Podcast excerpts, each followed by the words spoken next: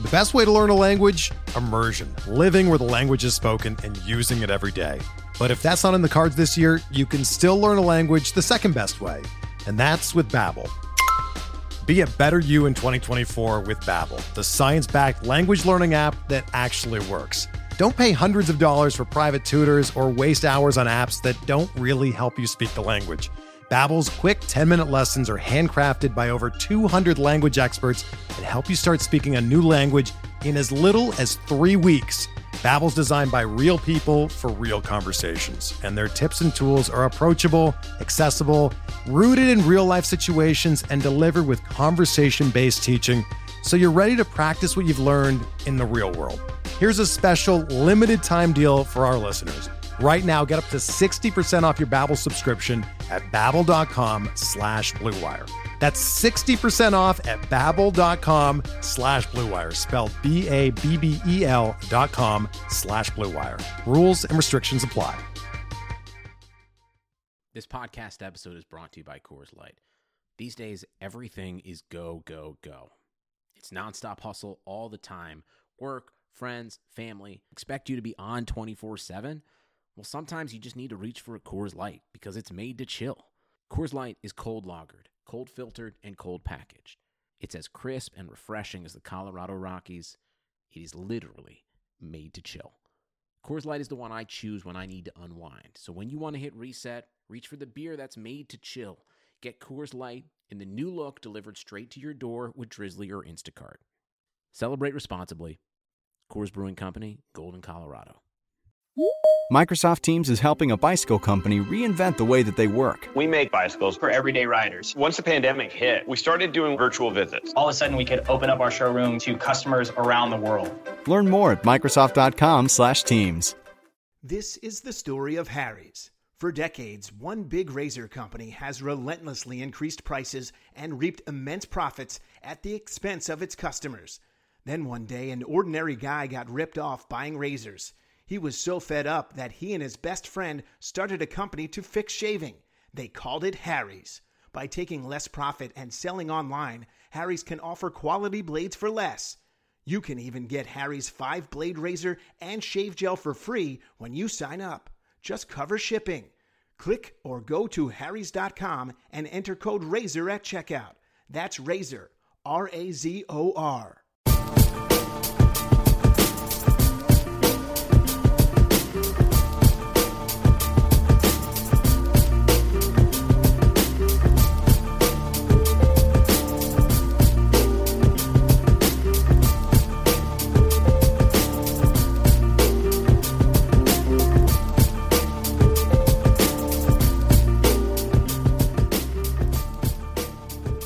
RotoWire Prospect Podcast. Clay Link alongside lead prospect writer James Anderson.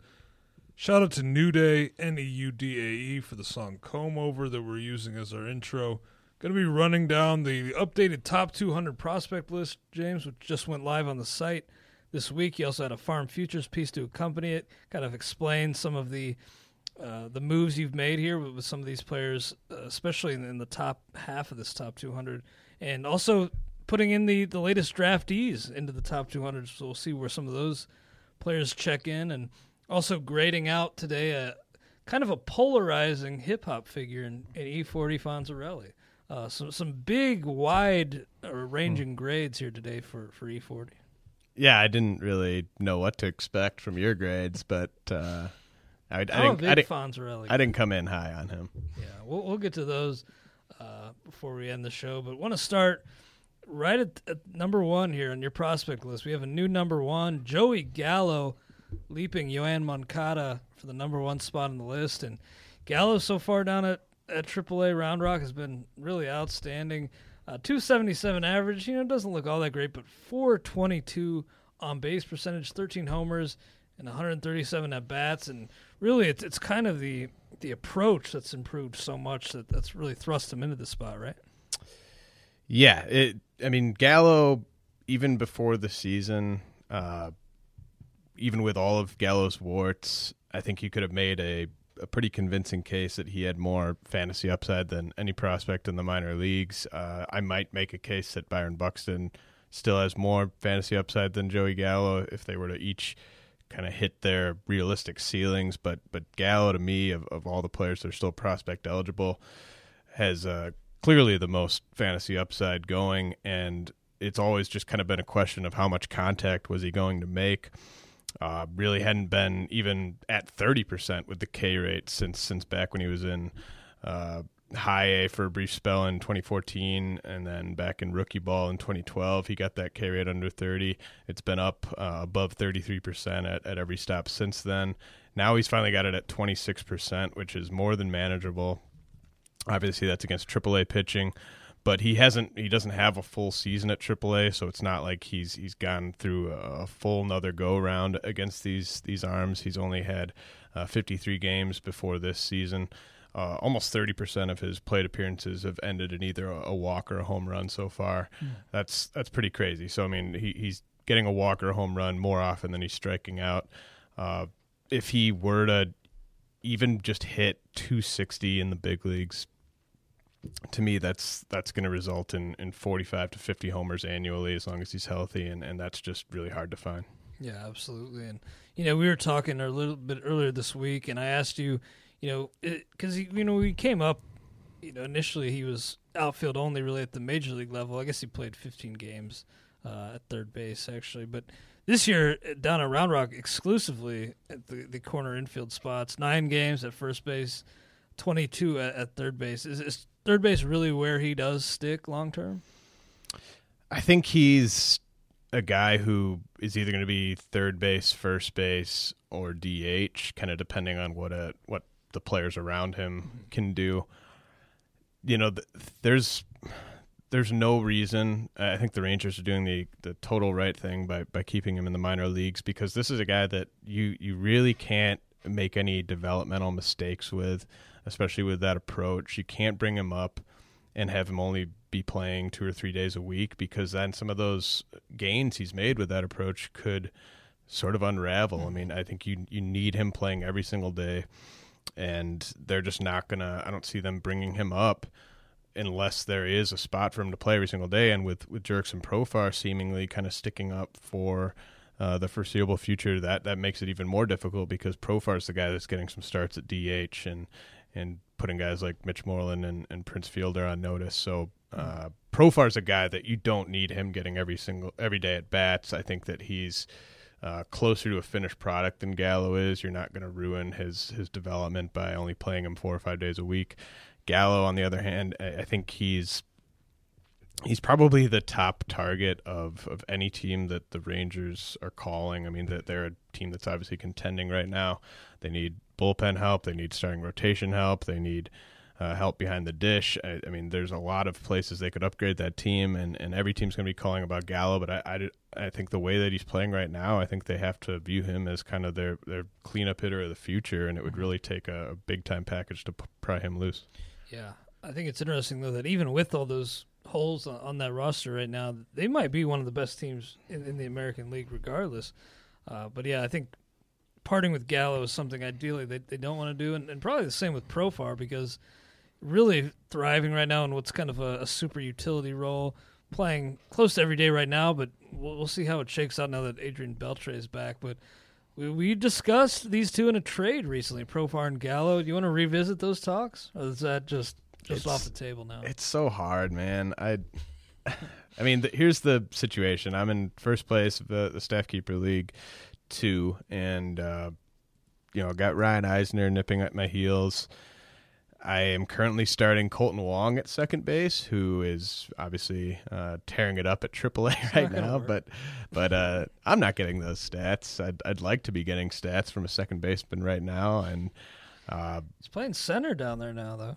Yeah all right, he could come well, up to help there. Uh, you know, you know, Gallo is really my only piece that I have to like a big time trade chip that I have left. Mm-hmm. Uh, who probably isn't going to help me much this season. So if I were to try to get a second baseman via trade, Gallo's the guy that everyone would ask for, and really the only second baseman available in that league who I could even picture myself parting ways with Gallo for would be a one dollar Profar, and even then, it's it's tough to reconcile long term for me. But uh, I mean, would obviously probably help me quite a bit in terms of 2016. So it's something I'd have to think about, but it's it's very it's one of those type of trade talks where I just get really antsy and fidgety when I Yeah, start you've thinking been about really it. hesitant to, to move Gallo over the past year or so uh, since you acquired him, I think, in a trade. But you know, I also have Zach Britton on an expiring deal. Just throwing that out there is maybe maybe you throw something else in. Well. Maybe I throw him in. Could work. Something to something to think about. But yeah, it's uh, you know, of course, really enjoy the staff keeper league. I, I wanted to compete this year. It doesn't look like it's happening, but uh, you know, the, I'm being proactive though, and in terms of you know starting to acquire uh, some some pieces that will help me in the future and trading off some of those guys who will help me now. I think now is the time too. Maybe you don't want to completely wave the white flag in your league yet. I understand, but I think either whether it's in trades or waiver wire, you got to be right now. You got to be uh, doing the best you can to to get good deals and and you know help yourself long term. But let's talk about Yoan Moncada because he's doing he's faring well. I mean, 36 stolen bases already in 224 at bats. Uh, I think it was more so the adjustments Gallo has made the reason he's li- leapt. Right, it, nothing to do with Moncada Yeah. there. So what what is the stolen base upside still still looking like at the major league level? Is there kind of a, a thought around the game that he's not going to be this uh, proficient of a base stealer once he reaches the majors? Yeah, I, I still think there's a decent amount of fool's gold here in, in the stolen base totals for Moncada. Um, you know, maybe maybe he's a 25 to 30 steals a season guy in the big leagues, and that would only probably be for his first couple years in the big leagues. I just I don't see him as a annual 35 40 stolen base guy and that's that's kind of at least what you'd be kind of projecting based on the the minor league totals. But I mean, this is low A and high A where he's been doing this damage. Uh, plenty of guys before him with far fewer tools and less athleticism have, have stolen 40 bases in a minor league season in the lower levels before. I, I don't think you can read a ton into it. I think he's got the green light. He's getting on base a ton. I mean, if, if you get on base at a, at a 43% clip and you have the green light, like you're going to rack Gonna up stolen stealing a lot of bases, you know. Uh, I, I just think that, you know, you, once he gets to the big leagues, that he's not going to be on base that much. He's not going to have the green light that much. He's going to be going up against legitimate batteries that are, are used to throwing guys with, with his type of speed out and, and controlling the running game. I, I think that you can't really look at that and project him to just sort of be a, a league leader in steals. But what I think you can project is him to be a five category contributor. I, I still think his uh, projection long term it kind of reminds me a little bit of of Mike Trout's, just in in that he's going to debut and it's going to be all about the speed and the average, and then you know fast forward two years and before you know it, it's going to be all about the the thump that he provides in the two or the three hole, and you know you'll you'll still get some steals, but that's not going to be kind of the the selling point with him. So, um, very very appealing prospect. He's definitely a, a building block in dynasty leagues, but I just don't think, you know, he's 21. Gallo's 22, and Gallo's murdering AAA pitching, and, Yeah. and Moncada's at, at high A. So, uh, I just I just think the overall package with Gallo is is a bit more appealing, but Moncada's obviously awesome. Let's skip down the list a little bit, and we'll get to some of these guys who we are skipping over. But uh, skip down to 24 and, and Moncada's organizational mate, Andrew Benintendi, because he's fallen a little bit, I'm not mistaken. Not a ton, but just a couple spots. Uh, and is that due to his struggles since advancing to, to Double A? Yeah, uh, he's. I mean, this is this is a snapshot kind of of of the way I sort of see these these players right now. I mean, if you fast forward a couple months, wouldn't be surprising if you saw Benintendi creep back up into the top twenty. I just think right now, if you're trying to acquire Benintendi in a dynasty league, I think you you wouldn't have to treat him like a top 20 overall prospect mm-hmm. to get him. There's obviously questions about his long-term power projection.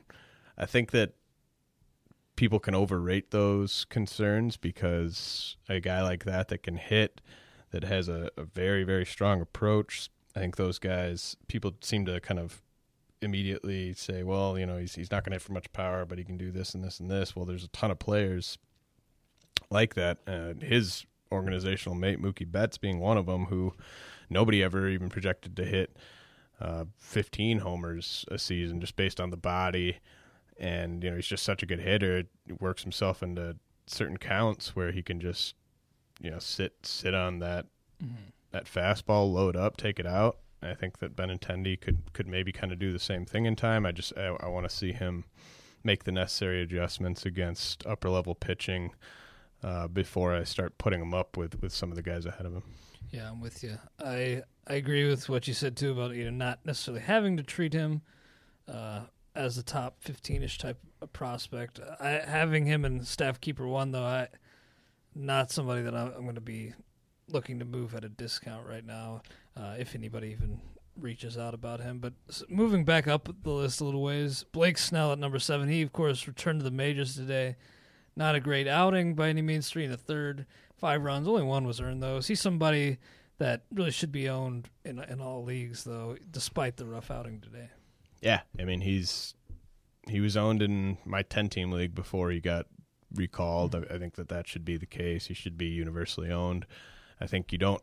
Someone asked in the comments about trading him and being worried about an innings cap. I, I, don't think you have to really factor that in a ton, especially in roto leagues. I think in, in head to head, maybe you factor that in a little bit because they, they could shut him down and in maybe late August or September. But I, I still think you're you're going to get almost a, a, full season from him uh, the rest of the way.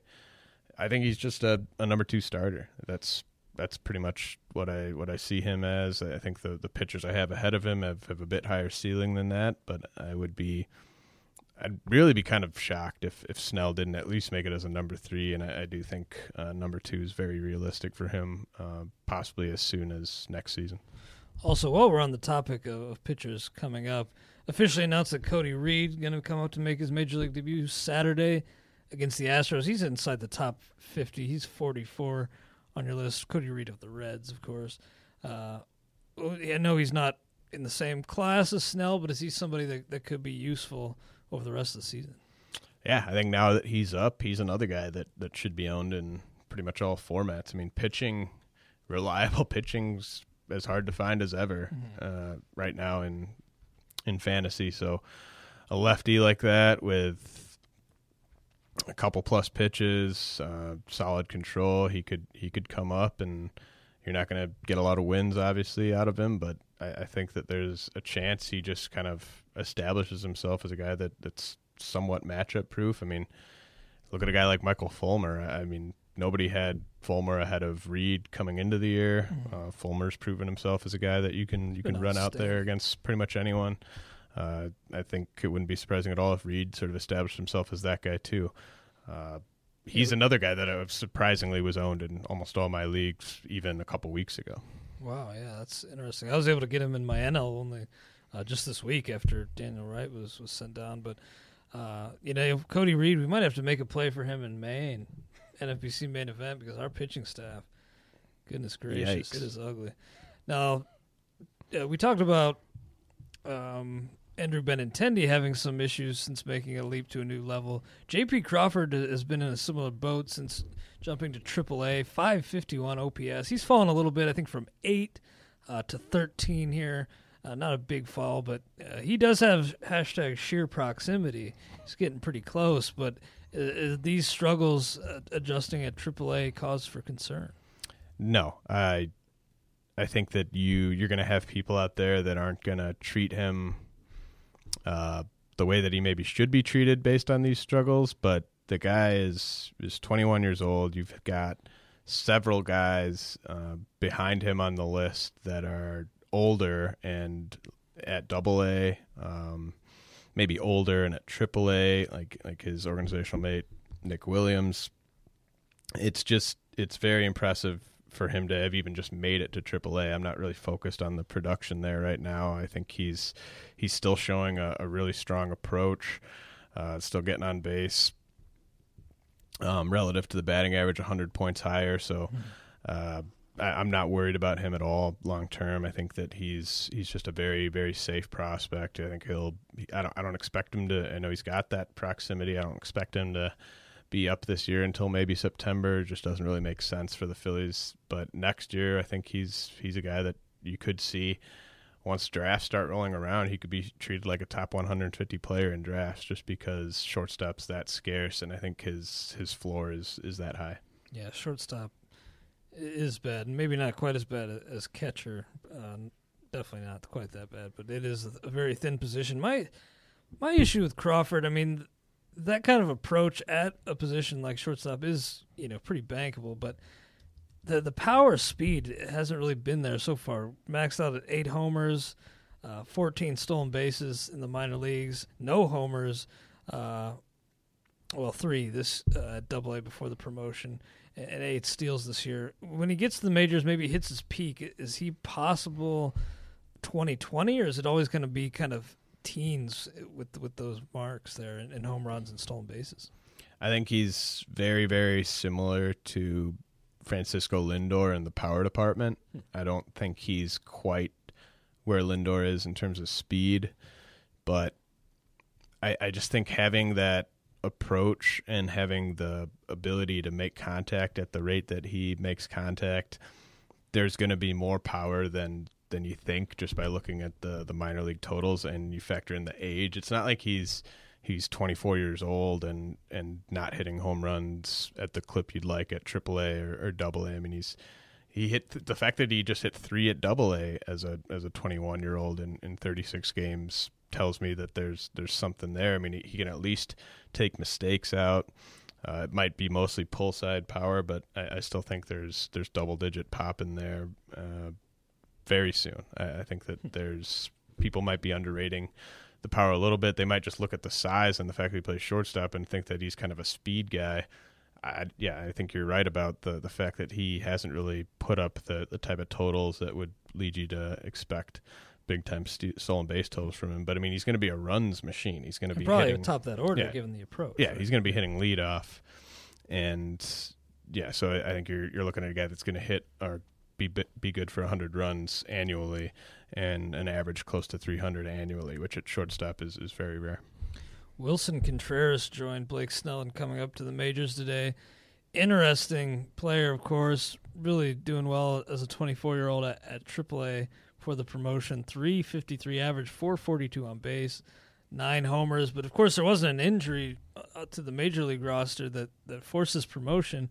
Going to be rolling with three catchers uh, for the time being. Is he going to see enough playing time to really warrant a, a roster spot and say a, a, you know twelve, maybe ten teamer? Uh, I think in a, in, I think in fifteen teams, he's he's got to be picked up. Mm-hmm. Two catcher leagues. Yeah, really, any any kind of two catcher league, he's he's a guy you want to have rostered. I obviously have him stake league. Uh, Hold, nice. Finally getting. Hold, finally, finally one of those. Production. Finally, one of those several minor league players I've been starting in stake league will actually be accruing me. You'll get d'Arnaud uh, back pretty soon. Statistics, I think. So that's that's exciting. Uh, he's he's a guy that honestly you, you would ask. You know the whole J.P. Crawford thing. If you go back and and look at what Willson Contreras was doing in the power department back even just a year ago nobody would have said that there was any you know big time power in that bat. I mean, he's he's got nine homers, uh, 240 ISO in, in 55 games at AAA. His numbers are just insane, and I think that that's kind of what I think they just sort of wanted to reward him for for just abusing AAA pitchers the way he has been. Uh, I don't I don't think this is a guy that's going to be hitting 25 or 30 homers ever, but even if he's just a, an 18 homer guy at catcher who hits hits around like 280, 290 in that lineup, I mean the counting That's stats awesome. are going to be crazy. So long term, I just love him as as the Cubs catcher of the future. Be interesting to kind of see how long he sticks up. I remember.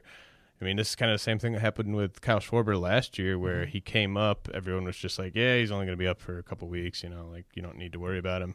People dropped him when he got sent back down. Then he was back up, and, and everyone that dropped him felt like a complete idiot. Yep.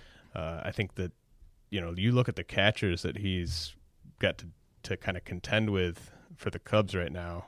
Wouldn't be surprising at all if you just kind of put them all to shame and Oh, just yeah. sort of force the organization's hand. Yeah, no, I'm, I'm totally with you there, and he's a really interesting player. And we've seen this year, given the state of the catcher position, a, a backup like Chris Herrmann can be like a top 15 type of option. So even if he, you know, an injury doesn't open things up, even if he's playing, you know, maybe four times a week, if that, he could still be pretty useful. And yeah, it's just one injury away because. Uh, I think if Montero were to go down, he'd he'd immediately step into the everyday, close to everyday catching role there. Now Corey Ray, number five overall pick in last week's draft to Milwaukee, slots in as the top pick from the draft in the top 200 at 27. Then Kyle Lewis uh, near him at, at 30. And we talked about Ray a lot and Lewis a lot last week. Go back and check out our, our day one draft recap from last week if you haven't heard it. Anything you want to add in terms of where these guys have slotted in and the reasoning behind that? Uh, you know, there's, I got like a question on the comments about you know someone, some well first they they brought up Dan O'Dowd's uh, Scott Rolen comp on Nick Senzel, as if like that should be treated at all with any sort of Yeah. like oh oh okay Scott Rolen interesting like come on I mean, it, everything Uh, said during that draft on national TV No. was a joke. yeah it was it was all for entertainment uh sports entertainment. right. Um, I, I think Corey Ray's combo of just basically being a, a five category guy is what appeals to me most, and, and which is why I have him ranked the highest. Um, Kyle Lewis's raw power to me is more intriguing as a college hitter than Nick Senzel's uh, potentially, you know, 55, 60 hit tool power. I'm I'm really just interested in Kyle Lewis's power. I mean, the, the amount of guys that you can get as as college hitters with that kind of power is it's not that often. I mean, you might get one or two per draft class, so that's kind of what gave him the edge there. I mean, it's it's kind of weak in the minor leagues right now once you get outside that top 30 or so. So um you know, I, I think that just those guys, their their pedigree, their their kind of safety as as college hitters, is enough to, to get them in, in the top fifty. I mean, I, you might wonder why they're so far ahead of Mickey Moniak, who I have down at seventy two. I mean, he just turned 18 and and it's going to be probably 4 years before we see him in the big leagues whereas uh, those guys that could beat him by a couple of years And, and you mentioned too last week that you know it's kind of his combination of approach Right. and ability to stick in center is why Mhm. why Moniak went so went number one. exactly and he's not quite as appealing for fantasy purposes. One guy outside of that top 30 uh, that I do think is really interesting, Alex Verdugo. What he's doing as a 20 year old at, Double A is really impressive right now. 286, uh, 346 on base, eight homers. Um, you know, you have the ETA is 2017. I'm imagining it's probably you know maybe a September call up there. Any chance a little sooner we could see Verdugo? Uh, no, I, I think that there's there's a couple guys in that uh, you know double A hitters who are 20 years old and really really Im- impressing. And Willy Adames is another guy for the Rays who's who's having a, a great season as a 20 year old at double A. Verdugo to me is just uh, I kind of buy the floor a bit more than I do with Adames, and they're they're right next to each other, so it's not it's not like I think he's he's a much better guy to own. But yeah, I mean, you look at a guy like Clint Frazier, who's who's awfully impressive based on what he's doing as a 21 year old. I mean, for Verdugo to be doing what he's doing as a 20 year old, uh, really kind of speaks volumes. And I think that you don't see crazy power numbers. I think the eight home runs would have surprised some of his doubters coming into the season. But he's such a strong kid that I think, given the the strong approach, uh, I could see that that being a, a 20, 25 homer bat who who hits for a high average and offers a handful of stolen bases. So I mean, it's really important to look at a guy's age. I mean that that's kind of one of the things that should have had everybody uh, excited about Nomar Mazara coming into the year, just kind of what he was able to do given his age and, and the level. So when you see a guy like Verdugo doing what he's doing at Double A as a as a twenty year old, you really have to pay attention. Another guy, a couple spots down, and I want to ask about him just because I want you to continue heaping praise on my new SKL2 assets. Uh, Kyle Tucker of the of the Astros at, at low A. He uh, he was on the seven day DL recently. Still haven't heard exactly what that is, but nothing to suggest it's overly serious. But you know, numbers are impressive for that level, especially for a 19 year old. But only one home run. Do you think that home run power will will show up eventually? Yeah, he's a big kid. He's got a a really fluid swing. I it might not even show up until sometime next year or even even the year after, but I just think the the hit tool and the the the the potential for for a guy to be, you know, I think he could be a 2020 player at nice. some point. Yeah, he's 6'4", 190. That is yeah. that is a big boy. And I think at at the very worst, you're going to have a guy that hits for a, an empty high average with you know 10, 15 steals and 10, 15 home runs. I think that's that's kind of the floor if he just kind of continues to progress on this track. But uh, yeah, I mean, I, I wouldn't be surprised at all if just given his you know he's not a guy that's ever going to have to sell out for power. Mm-hmm. I think he's just as he kind of matures physically, they're just going to start to leave the yard. Nice, yeah. Twenty-two walks so far. Uh, good to see. Two hundred thirty-five plate appearances. Definitely a guy to keep keep an eye on. And he's in the Midwest League. We got. We should maybe next time they come to to Wisconsin, maybe head over there. Take, take yeah, or even uh, Peoria. I mean, the, the yeah. Cardinals have some some pretty interesting arms there right now. That would be a, a, team worth checking out. Absolutely. Now, as we move down in the list, the, the fallers really kind of jump out. Jomar Reyes is a guy who has fallen quite a bit uh, from the 30s now down to 60 on the list here. Not doing so well down, down at high A. Is still 19 years old and does have some impressive power potential, but as the has the floor kind of dropped significantly for you? Um, not really. I just think that he, if you were to try to trade him in a dynasty league right now, I think you'd be hard pressed to get a, a big time impact piece back. Mm-hmm. Um, that's you kind of, you definitely have to factor that in, or I always factor that in with these rankings. Like, if I was trying to contend this year and I have Jomar Reyes, what could I get for him? I, I don't think I could get a ton for him. you know, I think it would ha- unless it was somebody that had, had seen him play and had been sort of following his his career arc. I I, I don't think you're going to be able to convince just somebody that's that's seen him on a list and looks at his numbers to to give you much for him. I, I still like him a lot. I, I, mean, if I could buy low on him and I was rebuilding, I would. But uh, it's it, he's he's also someone who I thought had a chance to really have a big year and kind of move up his ETA, mm-hmm. and and that hasn't really happened. I mean, he had he had a nice April.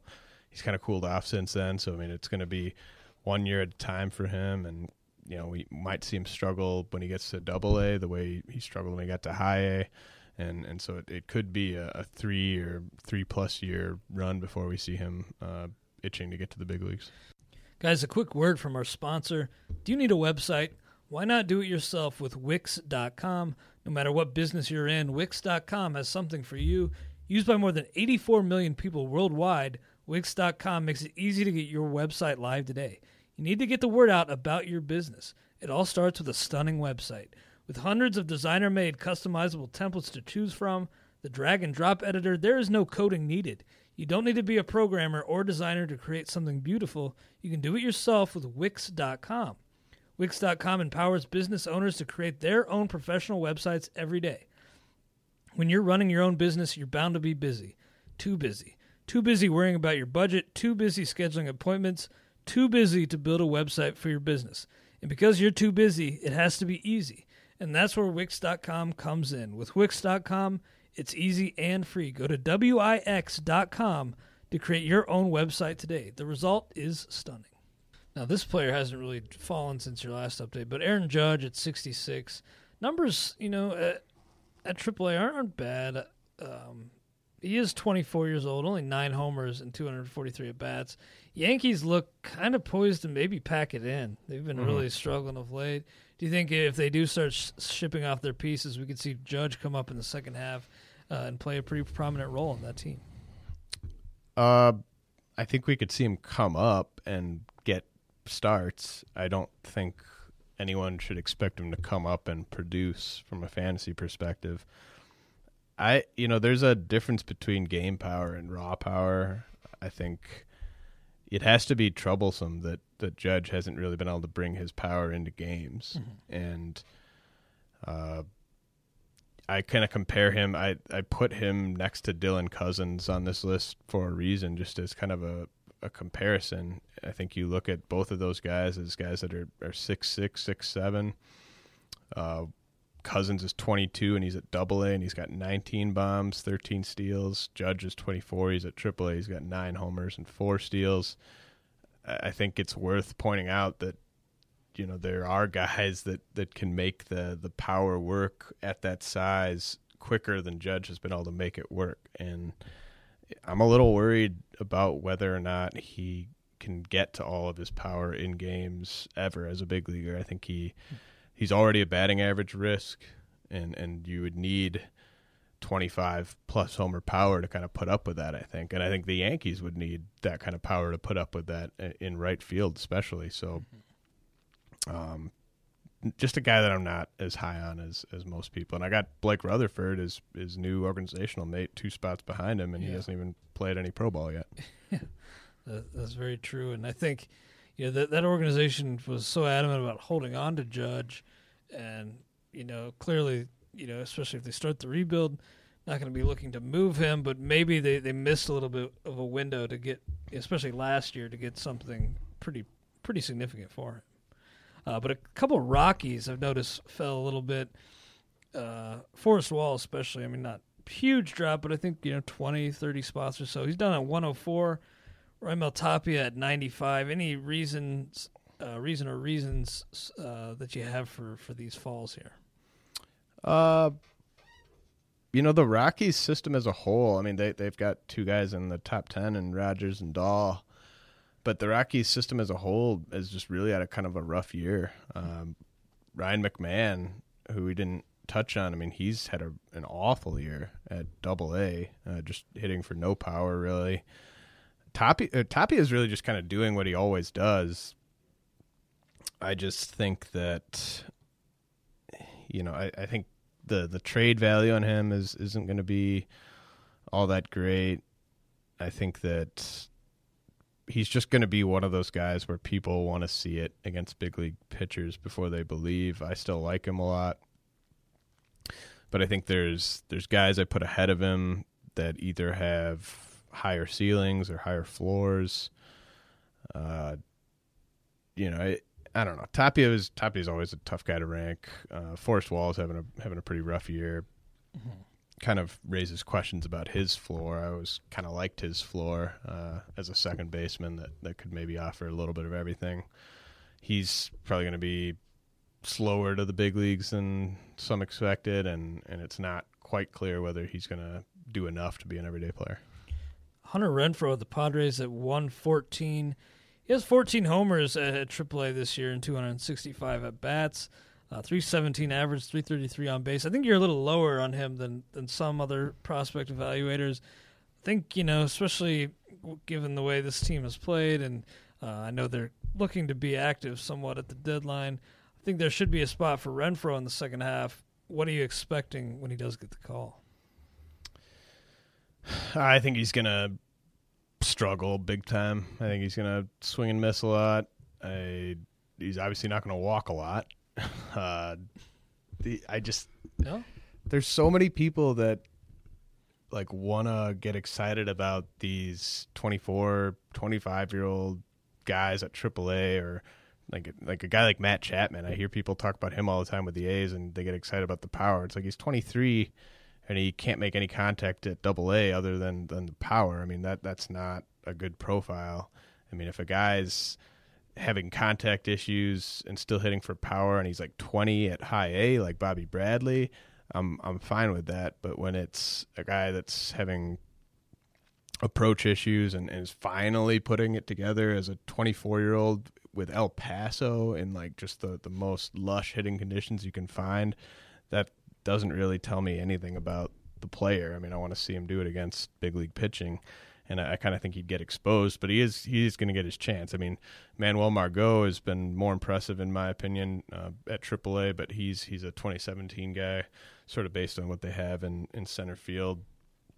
Uh, Renfroe, I think he'll get his shot at some point here, uh, maybe even in the next month or so, and I just don't think he's going to produce much. One of the biggest fallers that I've noticed so far, uh, skimming the list, Dominic Smith in the Mets system. I think he was just outside the top 50 at the start of the season, now down to 128 on the top 200. Is this because, you know, the power, which we were expecting to, to finally tick up and show up in games, just hasn't been there?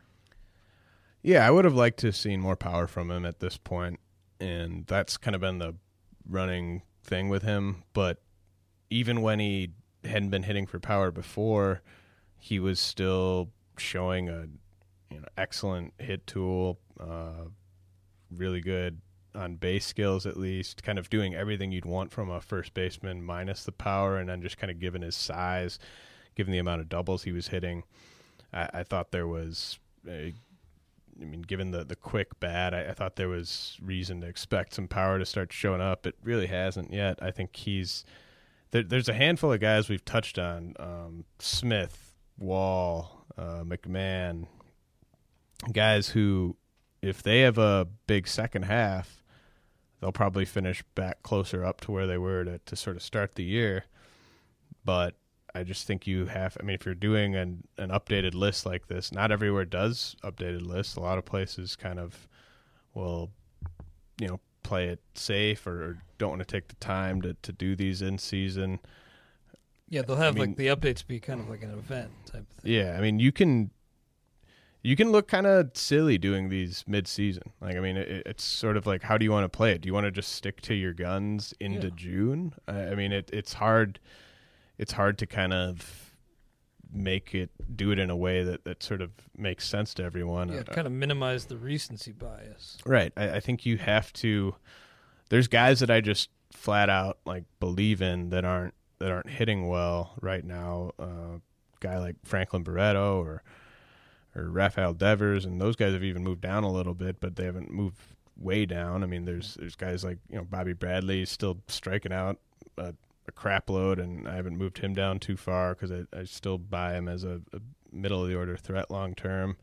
Uh, Braden Shipley's still not striking guys out the way I'd like, but I still buy into him as a as a number three starter long term. Um, there's there's plenty of guys that aren't performing that I, that I still like, but there's other guys where, you know, a Jomar Reyes type or a Forrest Wall, you're just not going to be able to do anything with those guys in a trade uh, mm-hmm. relative to their long term potential based on what they're doing right now. So I think you you definitely have to factor in what what's happened over a span of ten weeks. Yeah, I think that's wise too because that's really what you know what our readers uh, specifically want. You know, I mean they're looking at these with with uh, keeper leagues and you know the long term really in mind, and, and, probably looking at these trying to evaluate trade offers. And so I think you factoring that into into account is really really important. Peter O'Brien at 144, he got the call recently as well. Uh, not doing a lot, but does have a homer. He expecting the power to play, uh, and and at least him to be useful in that category while he's up. Uh, not necessarily. I mean, I mean the fact that he's in the big leagues and he was doing what he's doing against AAA pitching, and I still have him at 144, kind of tells you how down I am on him. I just don't really view him as a big league regular. I view him as a quad A guy. Uh, there's the fact that he's listed at all means that I don't think there's a zero percent chance he could hack it as a as a uh, power bat with uh, with low average and, and, a ton of strikeouts. But I just don't. I mean, anyone that's kind of loading up the Fab budget to try to make a run at him this week, I think is making a you, you better be desperate you better just be really desperate for power and and be willing to accept the fact that there's a pretty good chance it doesn't work out I think I saw somebody in your in the comments kind of ask, maybe it was you. I, I thought it was uh, on your farm futures. Like who who's the next guy? You know, Snell, Reed coming up, uh, O'Brien, others. Who's the next prospect? T- uh, Tim Anderson, of course, coming up to. Any guess on who the next kind of impact prospect will be, or is there even one out there? I don't know if there is one out there. I, For I this think season. I know. I, I think uh, I think Josh Bell is a guy that's probably going to get his chance at some point. You know, John Jaso's kind of been in a bit of a tailspin. Definitely not hitting for enough power to to be a, a first baseman in the big leagues right now. Uh, I do think Gary Sanchez is a guy that, that can make a, a, a legit impact in the second half, especially if the, the Yankees start moving some pieces because I know that they'd been kind of working him out a little bit at first base. That that's an area of need for them. Uh, DH, if they, I mean, you know, if they're not contending, you don't need to give A Rod every day at bats. Uh, Sanchez is a guy that has probably more like I, I'd be almost more confident in Sanchez to hit right away against big league pitching than I would Willson Contreras, even giving given Contreras' uh, domination at AAA. I'm still not. I'm not ready to. I mean, he's already up. I guess he doesn't really count, but I'm not ready to kind of rule out Max Kepler being an impact player in the over the rest of the season, as long as the Twins are willing to kind of let him play through some some growing pains. Uh, Josh Hader's a guy that I still think is going to be up at some point. He he got promoted to AAA recently. Uh, I don't think minor league hitters are going to be able to touch him really, so I think he'll get a chance at some point. Um, Jose De Leon. Jose De Leon will get a chance at yeah. some point here. Uh, Frankie Montas might even get a chance at some point here. I mean, the Dodgers rotations just it seems like they're they're dealing with injuries just every Yeah. single week. So those are those are guys that are going to get a chance, but I, I'm not I'm not really I don't see this one big prospect out there that everyone needs to rush and grab. I think there's a dozen guys who could make an impact, but I I wouldn't say with confidence that any of them necessarily will. Uh, if someone's like dropped a guy like Trea Turner or AJ Reed, I still think that's that's worthwhile guy to hold on to and stash. Although But- it's it's got to be getting really frustrating if you're a Trea Turner owner. Yeah, definitely. I mean, it's I I have him in a couple leagues, and it definitely is. But you're pretty, you know, with that in mind, what you just said, uh, pump the brakes, temper expectations on Alex Bregman. You would recommend? Yeah, I will. I I think he's got the potential to make an impact in the second half, but I think he's also got the potential to not get called up at all this season. So you just have to know that it's it's a risky stash. It's it's a high risk, high reward stash, if, especially if you have limited bench spots. Um, there's just it's not like last year. We don't have. I think Tim Anderson's been impressive so far, but even him, I, I love Tim Anderson. I still think there's a chance that you could see him go into a bit of a slump over the next month here, just because he has some developing to do in terms of his approach at the plate. I think big league pitchers once they once the book kind of gets out on him, they could they could start to expose him a little bit. So uh, there's just not that one guy or two guys like we had last year with Correa and Seager, where you just you knew they were going to come up. You you had a pretty good feeling that they were going to be productive from day one. I don't really see that guy. Well, great stuff as always, James. We appreciate your insight. Again, check out the updated top 200 and the latest farm futures to see uh, for some more insight as far as the reasoning behind some of these changes and to see where the the, the recent draftees slotted into the top 200. But before we move on, anybody else you want to maybe mention here? Well, I, I want to give a shout out to the the commenters in my my article that, that went along with these updates. Um, you know, you it's I, I, some of the commenters are obviously you know friends of the show. Mike Chess chimed in, uh, Waz. There's there's a decent amount of guys on here that that are really awesome to kind of go back and forth with in the in the comments. Uh, Malachi, Big Red Machine, but then you you get guys that like think that I. It says that the title of the article is top 200 update, and then they're asking where their favorite prospect is because I didn't mention him in my the top 25 that I broke down. And you linked And- and right the- to the top. Right at the top, there's a link to the top 200 rankings, and it's just, I mean, it's like, what? How are you guys even able to find this article if you can't also Yeah. find the top 200 rankings? And then you had, had uh, a Cardinals fan, Big Shock, uh, complaining that I I ranked Julio Urias and and uh, and Tim Anderson, even though they're they're already up at the big leagues.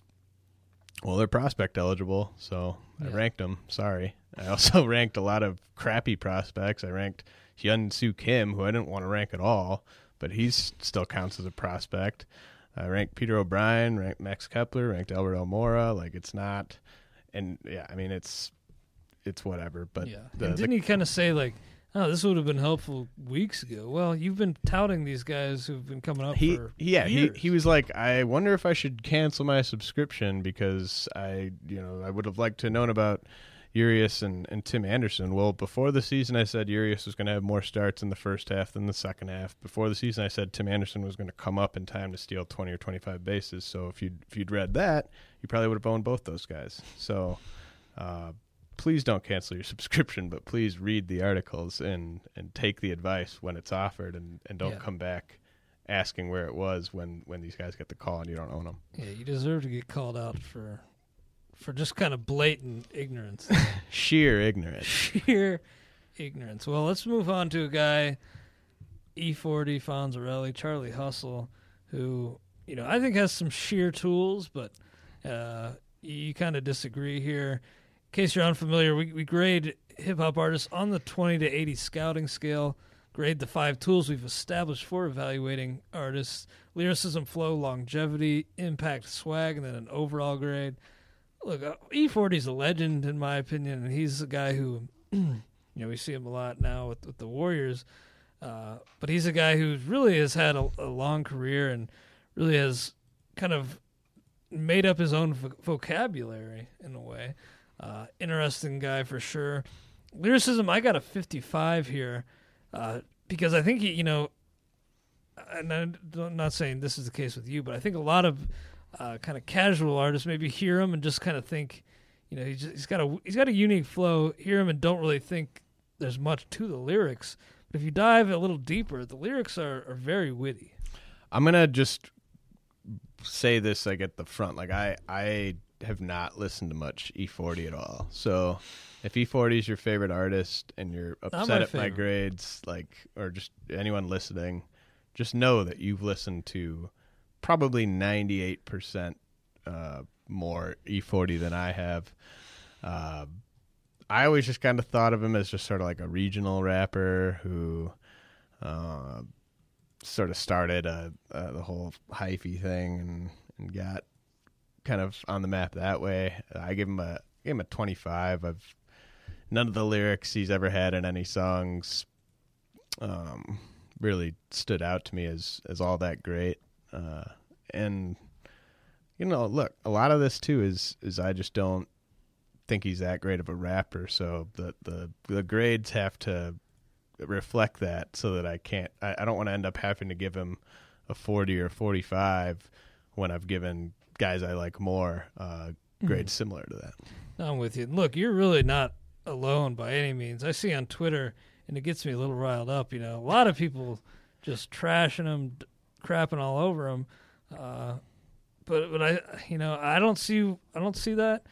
But I, again, I, I think you're maybe in the majority, realistically. Well, I love the Warriors, and, and I know E40 does too. I'd love to sit next to him at a at a Dubs game. Go Dubs tonight, by the way. Hope that they, they wrap up this NBA Finals in six here.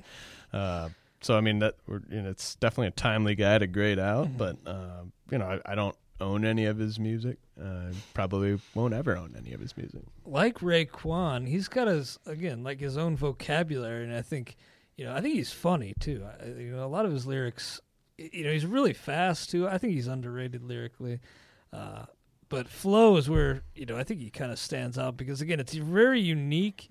Uh, it almost sounds like he's at, at times just kind of uh, almost just talking and not even rhyming, but it it does rhyme in the end. Uh, very unique rhyme scheme and flow, but I got a 70 here. Pretty high mark. This is one of your highest marks uh, at 40. Yeah, no, not high. I, I gave him a forty. I think that people like him and they like him for his flow, so it certainly resonates with people. Uh, I mean, I I think he really just resonates with you. He's got the glasses and the hat. I feel like I feel like if you were to like kind of create uh, Clay the rapper in like a video game, he Oh, would end up kind of looking a lot like E40. I don't know how to take that, but I'll I'll take it either way. Ta just take it. This is this is one one E40 lyric that I like Never sipping and slipping and skipping and dripping and missing. These cats that I be hanging around don't listen.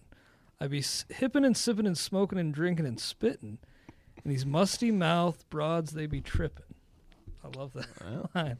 But Can't uh, argue with that. all right, we'll move on to longevity. I got a 50 now. Again, modern, you know, these new age cats don't like him, but he's had a long career. I gave him a 50 here. Long discography, and you mentioned the hyphy movement. Uh, that kind of factors into the, the impact, and I really kind of credit Mac Dre anyway uh, for that more so than, than E40. But 40's uh, been around the Bay Area music scene for a long time, has had some national exposure recently. And I think when you talk about you know 20 years, 20 plus years in the game, you got to give Charlie Hustle some some credit there. Yeah, I just don't know. I think if you asked a, I don't know, eighty percent of hip hop fans what their favorite E40 album was, they wouldn't maybe even be able to name one. Uh, the Ball Street Journal. uh, I I just don't. I mean, He's got some great look, albums. He's he's had a long career. I just don't think that you know if, if a tree falls in the woods and no one hears it, does it does it make a sound? Like I just I don't know if I can count like the longevity. Like I, I only with other rappers I only really count their longevity for like the stretch of their career that really like mattered, and I Mhm. just don't know how much of his career even should really count in this category. So I give him a thirty. Wow, I'm looking at his discography right now, and man, it is long. Um, Oversaturated. it is really oversaturated lately with six versions of the block brochure. I don't think we needed six of those after three revenue retrieving uh, uh, iterations. But we'll move on here to well, impact. I mean, we got 45 here. Does has played a pretty big part in the uh, hyphy Bay Area rise uh, recently. But we'll move on to swag. I got a 70. You got a 25. This might be one of the biggest differentials. I don't know if we're gonna have this big of a Yeah. gap ever again. I love E40 swag. Maybe you're right. Maybe it's just I see a little bit of myself in Fonzo. We have very different. I think if you look at any category that we we clash the most on, it is swag. Because I Yeah. remember, you know, I I think Kanye's got a, a ton of swag, and you didn't. And like, uh, I thought uh, I thought Shyne had a ton of swag, and you didn't. um, Nope. We we look for we look for different things apparently in the the swag department, and I think that's good. yeah, because yeah. we agree on on a lot. Yeah. you know, but Yeah. I think it's good to get some different opinions. Yeah, twenty five. That that's real harsh.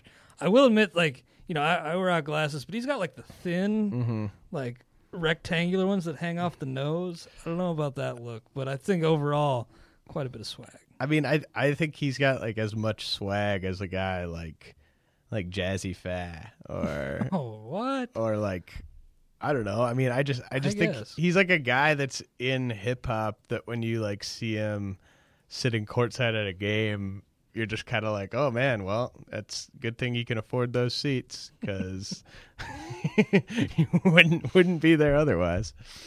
I, I will say, just listen to the song "Players Ball" with Too Short at some point because that's that's a very swaggy song. But I got a sixty, you got a thirty. You know, we- again, we're probably not going to clash this much uh, on an artist ever again, and I got him right on par with Kanye. Look, I I like E40 that much. No, I I don't. Clearly. so is he is he is this the lowest mark you've given? It looks like it No, might be. I, I gave it 25 Oh, to yeah. Donna. I gave it 25 to 25 to Birdman. Birdman. Yeah. I, I like E40 more than Cappadonna and Birdman. And I think that's at least fair. You know, you can you can. I like hate- I like Ludacris more than E40. So right. Well, we agree to disagree. well, thanks for listening, guys. We'll be back with you next week.